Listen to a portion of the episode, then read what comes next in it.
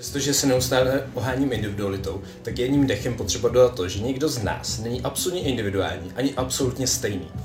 Máme tedy nějaké obecné principy, které platí ať už to ve stravování, ve spánku, ve stresovém managementu, v psychice, ale do těch obecných principů my musíme zařadit tu naši individualitu, aby to teprve potom začalo dávat smysl.